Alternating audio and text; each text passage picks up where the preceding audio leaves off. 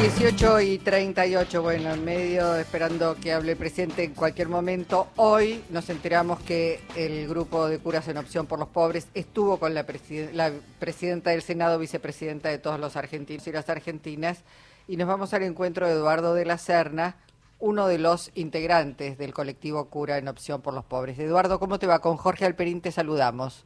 Hola, ¿qué tal? ¿Cómo andan ustedes? Bien, muy bien. Bueno, Eduardo, ¿cómo, cómo encontraste a la vicepresidenta? Escuchamos un tramito cuando dice que está viva por, por obra este, y gracia de Dios y de la Virgen, eh, muy conmovida. ¿Cómo, cómo, la, ¿Cómo fue este encuentro? Bueno, nos convocó a varios, no solamente a los curas en opción por los pobres, también estuvieron los curas villeros y también un grupo de religiosas que trabajan en barrios populares, ¿no? Digo, éramos un grupo más o menos grande, no, te sé decir a ojo, pero creo que seríamos más de 30, 40 personas, ¿no? Este, eh, por supuesto hubo quienes no pudieron venir porque fue una cosa cocinada en menos de en 24 horas, menos de 30 horas, estábamos ya citados y todo. Pero bueno, este, a ver, la vimos primero emocionada, este, contenta, pero este, pero bueno, eh, yo creo que es bastante firme, dura, eh, en el, por eso puede ser lo que fue o lo que es.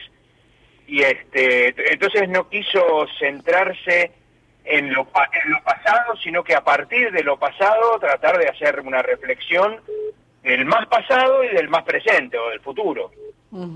Eh, cuando decís hacer una reflexión, te referís a la necesidad de eh, tratar de, eh, digamos, desestimar, de no favorecer, de controlar esos discursos que circulan, de, dialogar, de generar un marco, digamos, de mayor reflexión y, pacificación?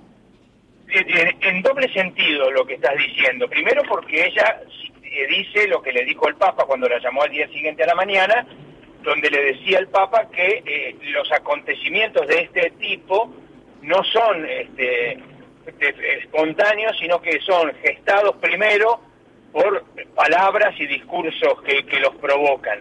¿no? Entonces, está claro que eh, todo este, este grupo, eh, que cada vez va quedando más claro que no son muy loquitos sueltos, seríamos loquitos sueltos si los creyéramos, este, este grupo eh, este, fue, eh, fue fruto o consecuencia de mucho odio inoculado durante años eh, a, la sociedad y que alguno más este no sé más este que se cree San Martín como dijo la, chica esta este se, se ve la necesidad de actuar. Pero después también ella citó un, no, no citó, nos leyó un fragmento del diario de sesiones de enero de 1930, porque el 24 de marzo de 1929 atentaron contra Hipólito Yrigoyen, que hirieron a un oficial de la policía, etcétera. Y entonces, en la primera sesión del Senado, un senador radical habló en solidaridad con Irigoyen y, y hablando de cómo todo esto era fruto de los medios de comunicación, en ese caso sería sin duda el diario Crítica, y también discursos de odio de las mismas bancadas del Congreso. Inclusive llegaron a hablar, decía el texto que leyó Cristina, eh, llegaron a hablar hasta de guillotina. Ahora, Eduardo, eh, uno se pregunta, ¿por qué los convocó a los curas? Eh, digo, ¿quería transmitirles algo o quería más que nada abrazarlos desde la fe? yo entiendo que ella lo que dijo es esto, que después de que ella atribuye a Dios y a la Virgen estar viva, ella eh, quería entonces su primera intervención pública que fuera con lo que, no sé, pareciera que nosotros estamos más cerca de Dios y de la Virgen que los demás. Eh, eso es un gesto de generosidad de Cristina, pero, pero bueno, pero creo que va por ese lado. Eh, y ¿Qué, recogieron ustedes, los curas de la opción por los pobres, en las villas, en los lugares, en los barrios vulnerables, como reacción frente al atentado? La gente está más, más este, centrada en su supervivencia que en preocuparse por lo que le pase a una vicepresidenta, o en cambio eh, eh, percibieron muchas reacciones.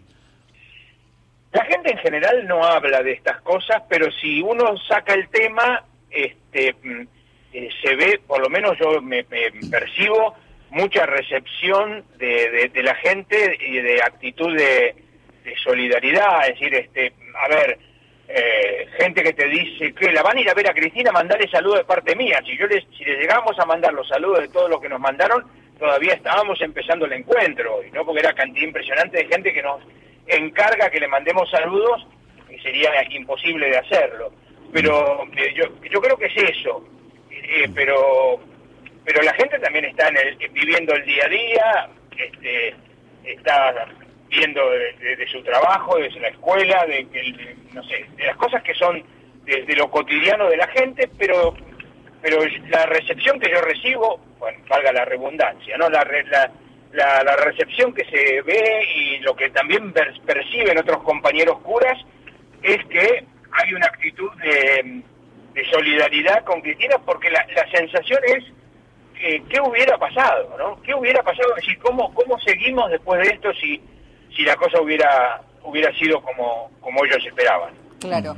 Bueno, ustedes eh, son eh, hombres y mujeres de, fe, Eduardo. Lo planteo así porque qué hubiera pasado. En ese sentido, digo, la vieron conmovida Cristina Fernández de Kirchner, pero no quebrada. Son dos cosas muy diferentes. No, no, para nada, para nada quebrada, sin duda. El, otro que estaba emocionado era Parrilli, que estaba también ahí compartiendo con nosotros. Pero no, no, para nada, para nada ni quebrada ni ni ni este ni, ni, entre comillas deprimida no es decir nos dijo sí que rezáramos por ella pero eso a lo mejor es fruto de haber charlado con el Papa no claro no y también y también bueno allí escuchamos unas primeras palabras donde dijeron bueno que quieren cuidarla eh, aprenderá a dejarse cuidar también esto no eh, va a ser va a ser interesante ver esto porque siempre ha, ha salido al frente este a veces no sé si este, midiendo todas las consecuencias, pero cuando te decía no quebrada es, sigue con el mismo compromiso del, por los pobres también, habló, se habló de la inflación, se hablaron de las deudas todavía que tiene.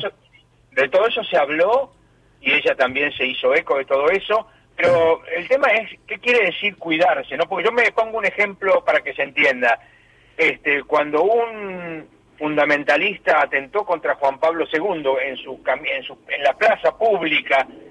Eh, Juan Pablo II se cuidó, pero siguió saliendo al público. Sí. Es decir, lo que quiero decir es que desde la fe o desde lo que quieras, este, también es cierto que eh, una cosa es cuidarse, otra cosa es que deberían estar, o, o es bueno que empiecen a estar mucho más entrenados todos los, los vigiladores, los cuidadores, los custodios, lo que sea, pero pero me parece que un político que no tiene contacto con la realidad, con la gente, no tiene contacto con eso, termina siendo algo muy extraño, ¿no? Termina siendo como Mansur que dice que, la, eh, que los salarios le están ganando la inflación. Eduardo estaba pensando que los aviones que bombardearon la Plaza de Mayo en 1955 tenían la inscripción Cristo vence este, y hoy la reacción de sectores de la Iglesia, en cambio, frente a lo que pudo haber sido un magnicidio, fue muy, muy solidaria, o por lo menos la misa en Luján, la presencia de ustedes, eh, no hay otras señales, por lo menos abiertas, de una iglesia hostil o, cercana a, estos grupos este, extremistas, ¿no? Bueno, que me parece que está siendo más optimista que yo, Jorge, porque porque primero eh, primero yo tengo entendido que lo que lo del Cristo vence estaba en los aviones del 16 de septiembre, no lo del 16 de junio. A los efectos es más o menos lo mismo, ¿no?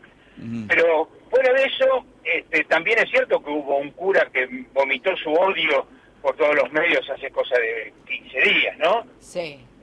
a del intento de magnicidio, sí, tal ah, cual. Exactamente. ¿no? Y también hubo una monja que también fue bastante poco feliz, eh, los, algunos obispos que intentaron despegarse de la misa, en ese sentido estuvo muy bien uno de los curas que estuvo en la misa en Luján, otros no fuimos a la misa en Luján, que dijo yo estuve en la misa en Luján y no me arrepiento. Lo dijo como para dejar claro que la frase del obispo fue eh, no muy poco feliz, sino que fue absolutamente infeliz.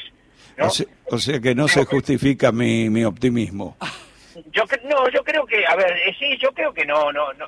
a ver, tan, cercanos como, como los bombardeos, no sé si hay, más allá de que pueda haber algún dinosaurio, siempre algún dinosaurio hay. Pero creo que no, pero yo sí creo que tenemos una actitud en muchos obispos, muchos más de lo que yo quisiera, que tienen una actitud de tanto temor, de tan, tan timorata, tan floja, tan, tan con miedo de, de ser manipulado, con tanta, con tanto cuidarse acá y cuidarse allá, que terminan este, siendo absolutamente, terminan siendo cómplices de, todas estas cosas, ¿no? Bueno, Eduardo, eh, supongo que la vicepresidenta se habrá sentido muy reconfortada y de alguna manera ustedes también al ser de los primeros a los que recibe, con quien comparte y, se deja ver así con esa humanidad conmovida como se la escuchó en un párrafo de su alocución. Sí, sí, así fue, así fue. Bueno, te abrazamos, muchas gracias. ¿eh? No, por favor, un abrazo a toda la audiencia y que nos cuidemos y que cuidemos a los que nos cuidan. Gracias. Como decía, como decía la inservible, pero ah, los que nos cuidan de otra manera. Un abrazo grande, gracias Eduardo. Eduardo de la Serna, uno de los integrantes del colectivo Curas en Opción por los Pobres.